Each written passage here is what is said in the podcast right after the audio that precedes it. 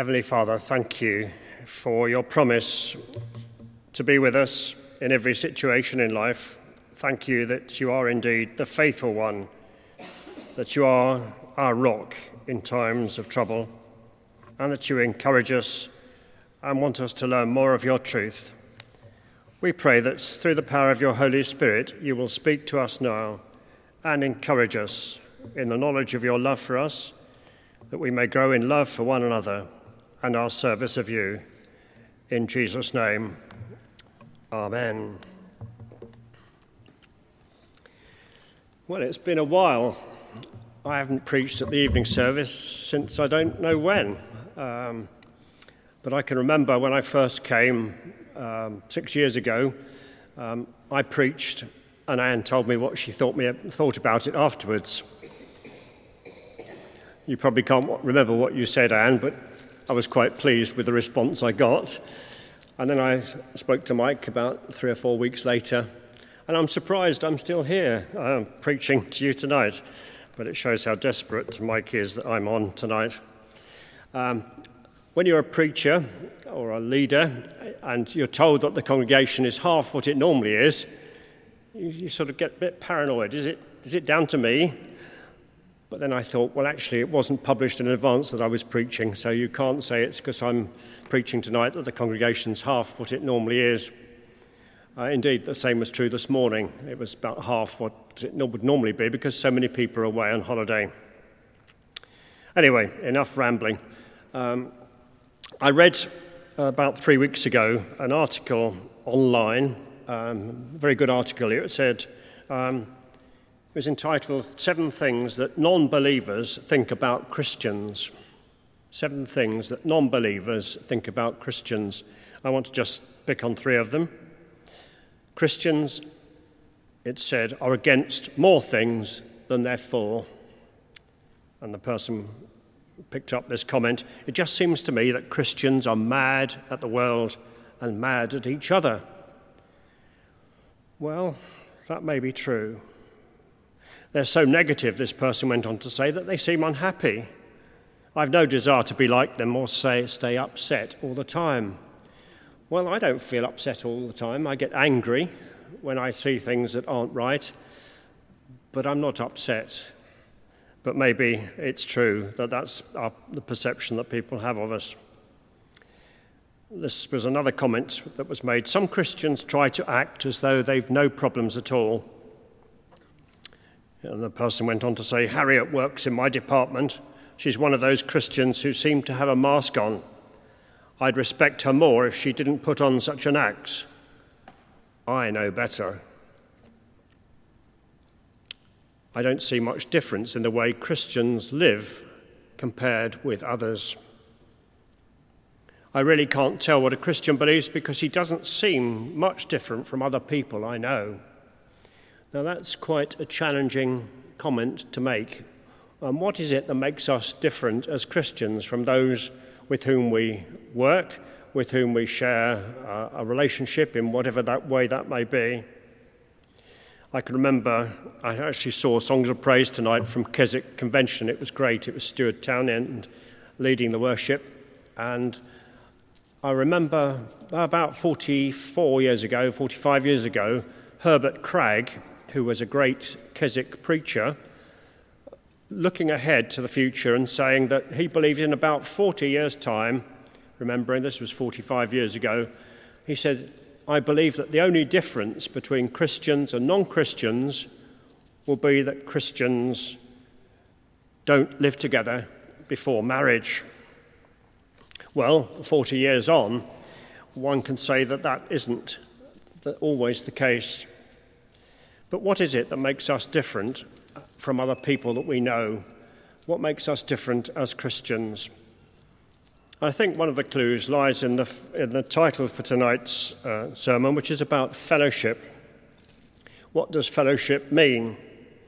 Well, people go to various clubs or are members of different societies where they find what they would call the quality of fellowship and there's a, a, social interaction that goes on in those clubs and those organisations. And I had a very interesting conversation with a member of the congregation after this morning service who happened to mention uh, the, Mas- the Masons and the fact that they are a very a close group of people who find great fellowship with each other and who do an awful lot of good work in the, uh, in the world around us. But the fundamental difference between a secular club and an organization such as the Masons is that Jesus isn't the center of their organizations. But clubs often around, revolve around social interaction, and people find great benefit from that social interaction. We as Christians enjoy the social interaction that we have with each other. Though, when you're suffering from hearing loss, it becomes quite difficult to socially interact with people and you can become a bit isolated. But if you're involved in a club or a society, there's a financial implication to that uh, membership. You pay uh, a, um, a contribution towards the running of that society. And as Christians, we, as members of the congregation, have a financial implication that we support the work of God here through our giving. So there are similarities between clubs and the church, and that can be a bit disheartening because if we look at it through society's eyes of an unchurched person, who are, who's seeking friendship and fellowship and companionship in a larger group setting, they look around and they see the opportunities for fellowship available elsewhere than the church. So, what makes the church distinctive? What makes us as Christians distinctive in the way that we live and work and act? Why choose the church? I was interested um, a few weeks back to hear a retired dean of a cathedral speaking about his work as a dean, and he was saying, as is documented, that attendance at cathedrals is actually on the rise.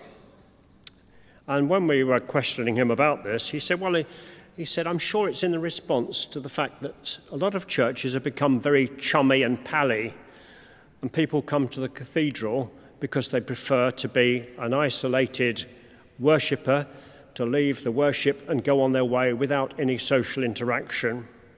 And so some of us who were pastorally minded asked, Well, what happens if they meet a problem? To which his reply was, Well, they know where we are, they can come and find us, rather than being active in looking out for people who are in need. What is it about the fellowship of the church that makes it stand out above all the other offerings? what should be different about us as a church. And I would suggest that this passage in Thessalonians that we looked at a few moments ago, and if you want to turn to it, it's on page 1187, deals with this issue of fellowship and the difference that uh, we can make as Christians to those who might come in to our worship, those that we meet. Paul had a tremendous relationship with this church at Thessalonica in Greece. And Greece is going through a crisis, and the church at Thessalonica was going through a crisis just after Paul had spent three weeks preaching and teaching there. And the crisis was that they were being persecuted for their faith in Jesus. And Paul was anxious about them because he'd set up the church and the ministry had been very successful. People had come to faith in the Lord Jesus, and they were converted from being Jews and from being pagans into faith in Christ. But Paul was driven out of the city, and on Paul's departure, he was concerned for these new converts. Would they stay faithful in spite of the persecution that they were suffering? And so, to find out, he sent Timothy back to Thessalonica to see how the church was doing. And so in verses 6 to 9, this is what Paul says Timothy has just now come to us from you and has brought good news about your faith and love. Verse 6. I'll abbreviate it slightly. In all our distress and persecution, we're encouraged about you because of your faith. For now we really live, since you are standing firm in the Lord. How can we thank God enough for you in return for all the joy we have in the presence of our God because of you. So, this was a tremendous blessing for Paul, the message that Timothy brought back that the Thessalonians, in spite of the persecution, were actually growing in faith and maturing and witnessing. And as a minister of the gospel, Paul found it quite difficult sometimes.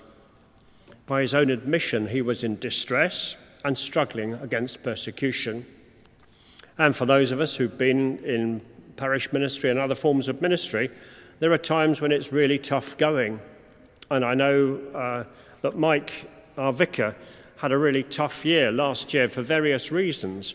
And so he needed that refreshment of the month off in January in order to recover his vision and his energy and his enthusiasm. When he came back, he found that the church hadn't died, but was continuing to worship God, and the teaching was still going on. And it was a tremendous encouragement to him. And so when Paul uh, sends Timothy to Thessalonica, and Timothy returns with this great message, Paul was preaching and teaching in Corinth, which was a tough place, a depressing place. And he brings this fantastic message back that the Thessalonian Christians are growing in faith.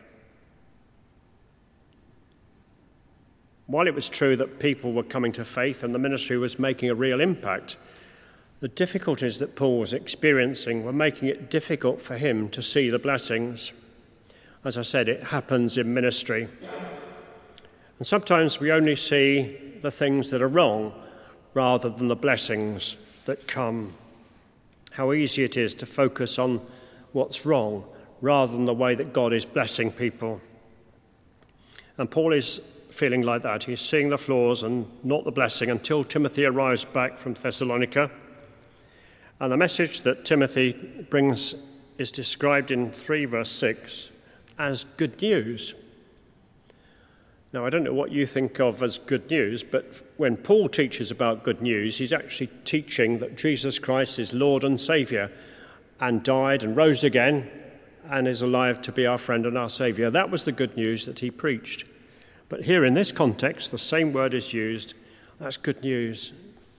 I, when I've received about you, it's my salvation, if you like. It's brought a transformation in my ministry. So that's the way that he looks on the Thessalonians as a tremendous encouragement to him in his ministry, a means of uplifting him in times of difficulty. And Paul felt invigorated by that. And it's that sort of invigoration that we should still be finding within our church fellowship. Because as Christians, we rejoice when there is success how do we quantify success? Well, that's difficult to, to explain in many ways, but God is at work. He's changing people's lives. People are being healed, people are being blessed, and yet we find sometimes we focus on the, on the things that might not be going quite right and forget what God is doing. And unlike a club where the members are not affected by the success of others, we as, we as Christians are blessed by the success of others and blessed by seeing God at work. How many Pompey fans, for example, Oh, I'm sorry to speak about football, but I wonder how many Pompey fans rejoice when Southampton beat their team that they've been playing. They only drew today, but if Southampton were to have won, would Pompey fans be out celebrating tonight? Of course they wouldn't. They're no interest in what happens up the road at Southampton. Bournemouth won yesterday. Oh, so what? And that's the difference between being a member of the church and being a member of a club or, or group of organisation. That we rejoice when God blesses. How many England cricket fans will be toasting Australia's success in the fifth test? None of them, I suspect but they'll be very pleased at some of the performances of the Australians and devastated that we were so rubbish. As a church, we rejoice together over God's grace. Paul was able to see past the problems, to rejoice that God was blessing the Thessalonians and that God was at work and that the ministry he'd set up was successful. And it's that kind of attitude that we need sometimes, and it's not always an easy attitude to sustain, especially because of the world in which we live. But we need to be encouraged by seeing God at work. When we face difficulty, we sometimes think, well, what's God doing in this situation?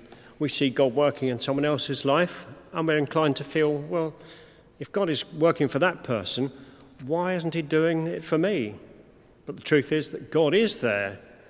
We just have to be aware of Him and trust Him and hold on to His offer to be with us, to be our counselor, as John's Gospel told us a few moments ago, the Holy Spirit with us. Success elsewhere spurs us on. And there are some great churches in this diocese and around the country. The secular press would have us believe the church is dying.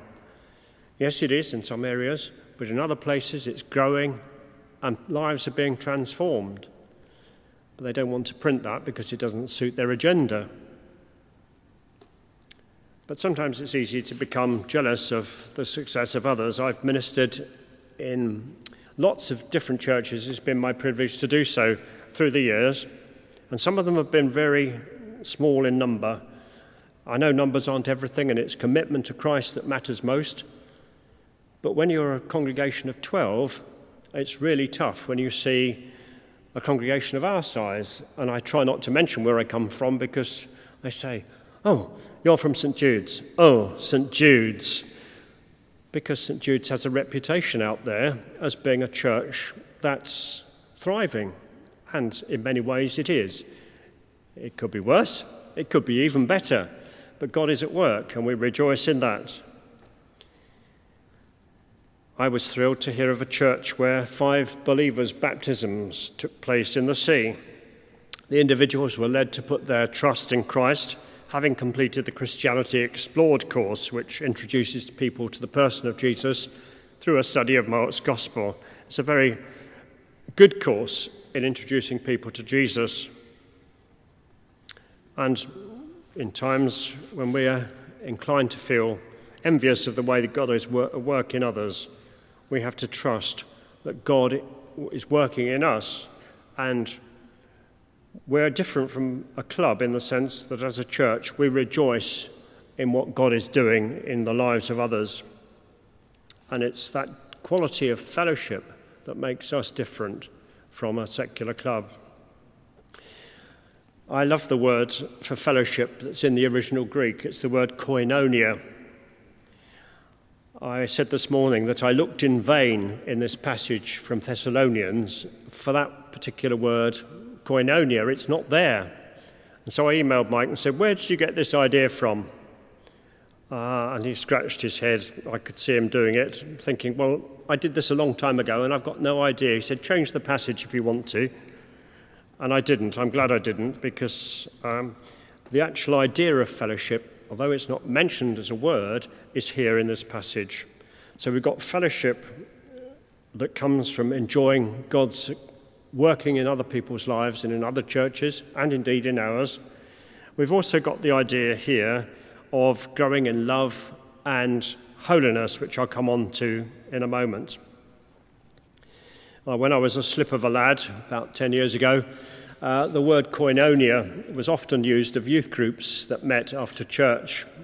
It probably had the same meaning for people as it does when uh, they read the sign outside churches, the parish Eucharist, all welcome. What does Eucharist mean to people out there? What does koinonia mean to people out there? It doesn't mean very much. But actually, when you boil it down, the word koinonia literally means burden bearing. And it's here, even more, I believe, we're part of the church rather than a secular club or society because we learn as Christians to bear one another's burdens. And that can be quite time consuming, it can be quite hard, and it can be quite challenging sometimes. Uh, true love takes the burden off people rather than increasing their burden. And I know sometimes I'm guilty of increasing the burden on those that I visit. And I said this morning, it just cropped up in my mind as I was speaking, that I visit uh, an elderly lady who's um, a senior member of the congregation on the 17th floor of a tower block, and the parking round her block of flats is very limited. And I get about an hour's parking. And I went into her and said, I've only got an hour, which was the wrong thing to say, because I should have said to her, I'm here, I'll listen to you. And she immediately said, Oh, I'm sorry you're so busy. And so I placed a burden on her rather than going to relieve her burden by allowing her to talk to me. It's very easily done. I didn't mean to do it, and there was no hard feelings about it. But as Christians, we bear each other's burdens. And this is really the, the idea of fellowship and this theme of love that comes across very clearly in all the prayers of Paul as he prays for the churches. Paul loves the churches and the people that he's planted.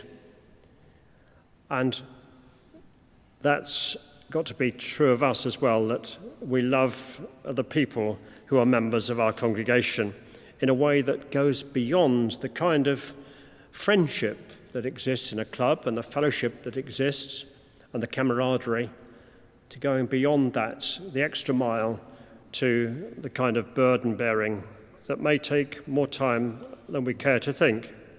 But that's what God would have us do. Paul says in verse 12, May the Lord make your love increase and overflow for each other and for everyone else, just as ours does for you, he says in brackets. May he strengthen your hearts so that you will be blameless and holy in the presence of God and, and Father, our God and Father, when our Lord Jesus Christ comes with all his holy ones. Now, this is one of the rare places where the translation that we use, the New International Version, doesn't quite get the meaning right. Verse 13 actually isn't a separate request.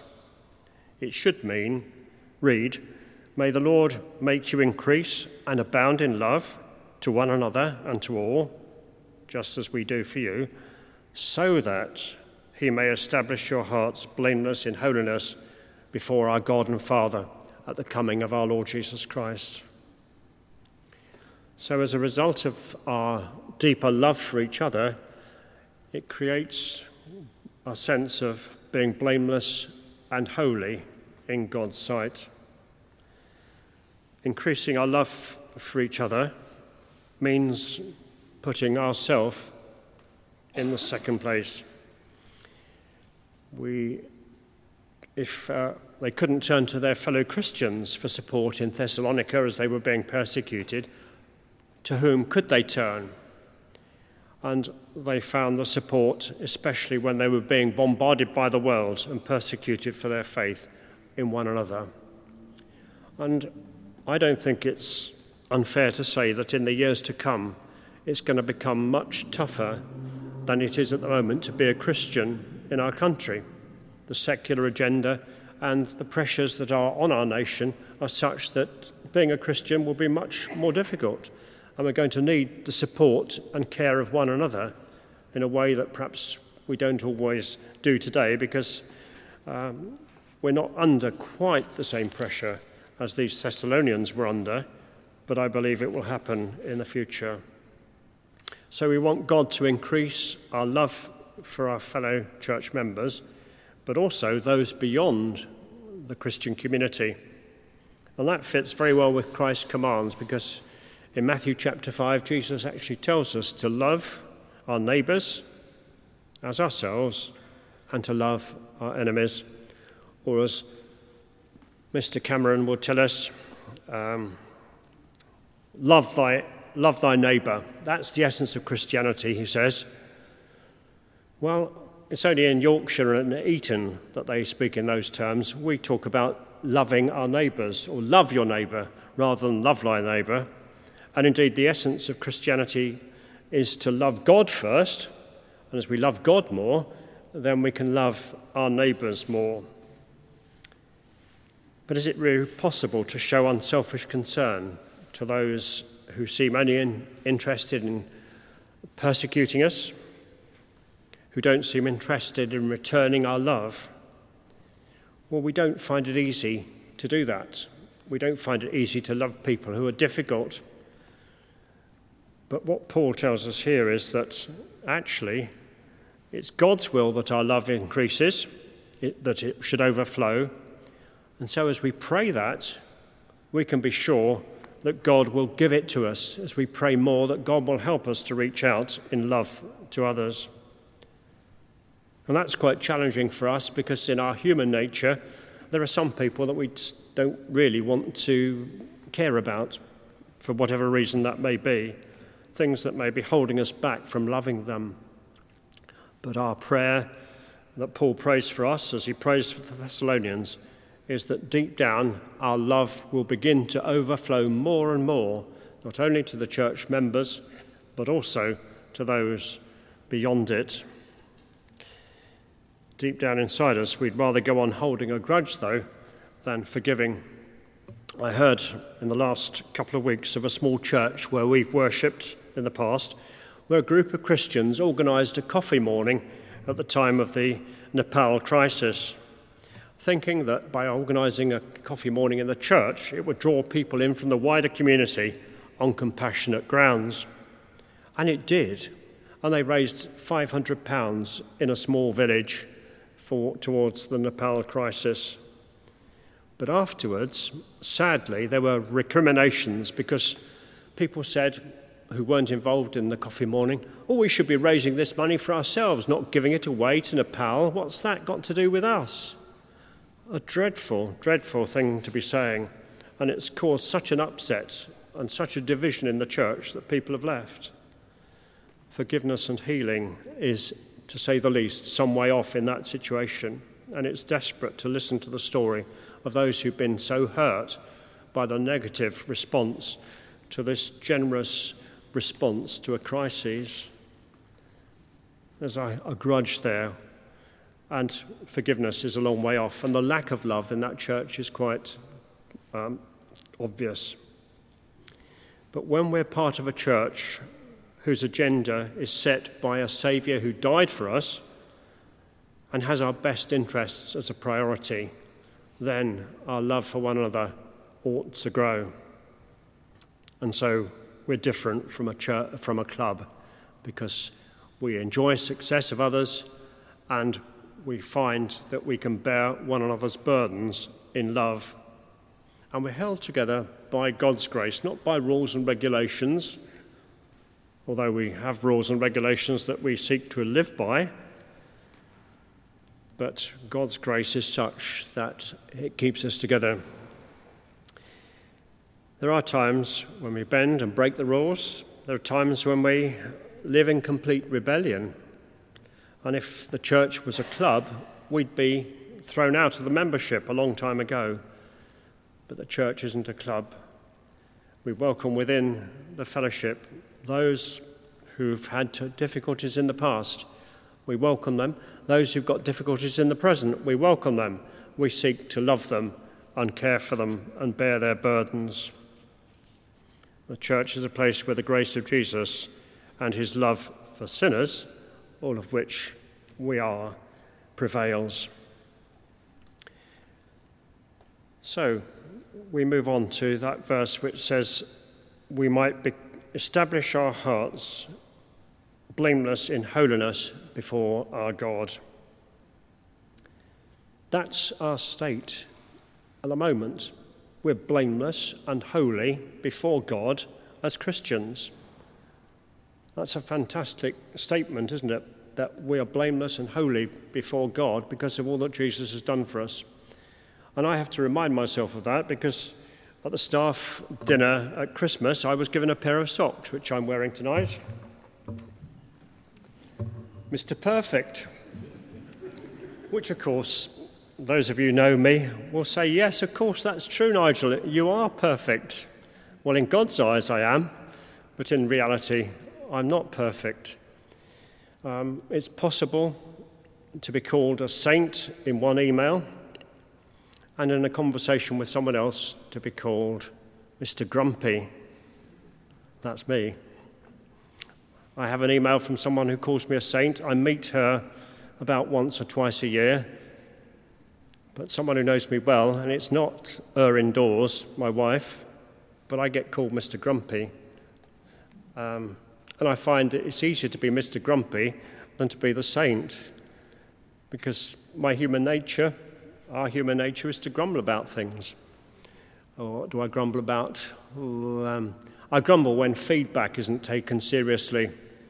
I grumble when someone parks outside the Nationwide in Osborne Road and holds up all the traffic and goes to the ATM in uh, Nationwide and holds up the traffic coming the other way and makes me um, get quite grumpy. Anyway, the other day it happened, um, and I tooted at this particular person, and just at that moment, the car started to roll backwards. And this person, the driver, took their card out of the ATM, rushed back to the car, thanked me profusely for tooting, because she thought I was tooting her because the car was rolling backwards, when actually I was tooting through annoyance. And the bus driver who was coming the other way just sat there and shook his head as this particular lady, um, sorry, I didn't mean to mention the sex, but it, it could easily have been a man, she jumped in the car, put the handbrake on, and went back to the ATM. Now, I would have been so ashamed, I would have driven off. But no, she wanted her money out, and I got grumpy. And that's, that's me sometimes. I'm sad to say, Mr. Grumpy. Yet, in God's eyes, I'm blameless and, uh, to use the words here, blameless in holiness. That's how God sees me, Mr. Perfect, not. And when it says here, so that he may establish your hearts, blameless in holiness, heart here remains, uh, means the whole of our personalities. We learn that to love God with our hearts and our neighbours as ourselves, we've a firm foundation for life established, as Paul says here, that our hearts may be established blameless in holiness. It's something that we aim at as Christians, to be blameless and holy, even though God recognizes us in that way. It's something that we should aim for. A bit hard for a Pompey uh, fan to be called a saint if they're a Christian Pompey fan, because Southampton are called saints, and Pompey fans and Southampton fans hate each other. And I was teasing a Pompey fan this morning by calling him a saint, and he was a bit, oh, I can't, I'm not a saint. The word holy here describes God. God is holy. And as Christians, that's our goal, that's our aim, to be as holy as God is. And it means literally to try to be set apart for God and so dedicated to Him that we become morally like Him. Now, which club that you can think of ever invites its members to become holy? I can't think of one. Uh, Masons, as I've suggested, are very good philanthropists. Um, my N Gauge Society, a model railway club, invites its members to enjoy playing trains, but it doesn't say to be a member of this club, you've got to be holy. But as Christians, we're called to be those who follow Christ and to become more like him. Paul doesn't leave the Thessalonians in any doubt about uh, the issues that he's confronting. And in the next chapter, which we haven't got time to go on to, he speaks about the issue of sexual immorality. Thessalonian Christians hadn't gone down that route. They weren't immoral, they hadn't fallen into the trap. But Paul warns them not to fall into the trap.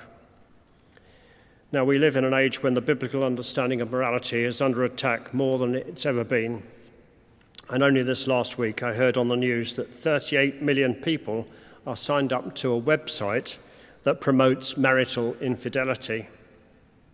And it's not hard to understand that the biblical idea of marriage is under attack.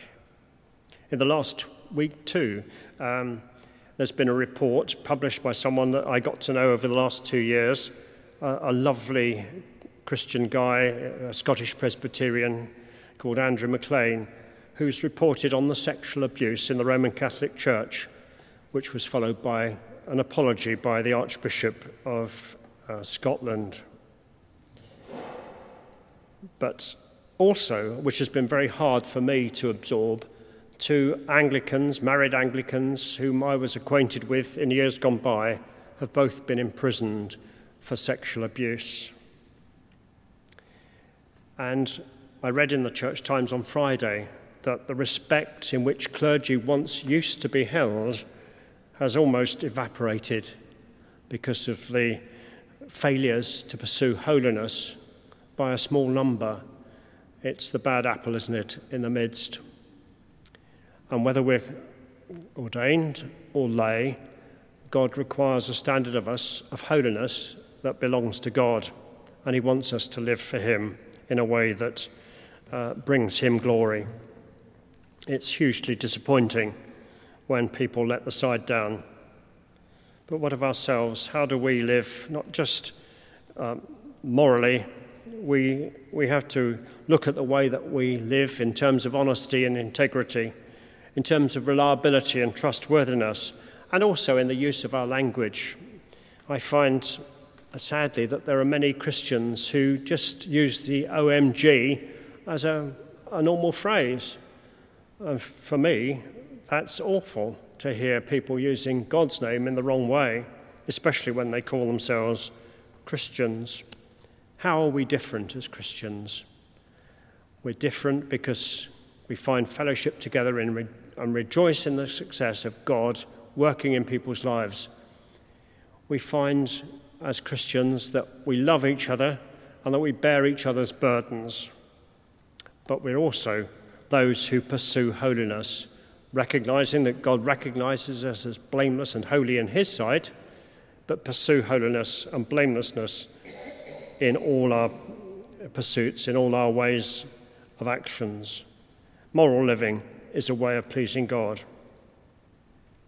And Paul puts it like this in chapter 4, verse 1 We ask you and urge you in the Lord Jesus to do this more and more, and all the more, so as the day of the Lord's return grows ever closer. God calls us to holiness. He calls us to love. He calls us to rejoice and find fellowship in the Christian community that is different from everything, anything else that we might experience. May God bless us and encourage us to find that fellowship and to enjoy His presence here. Amen.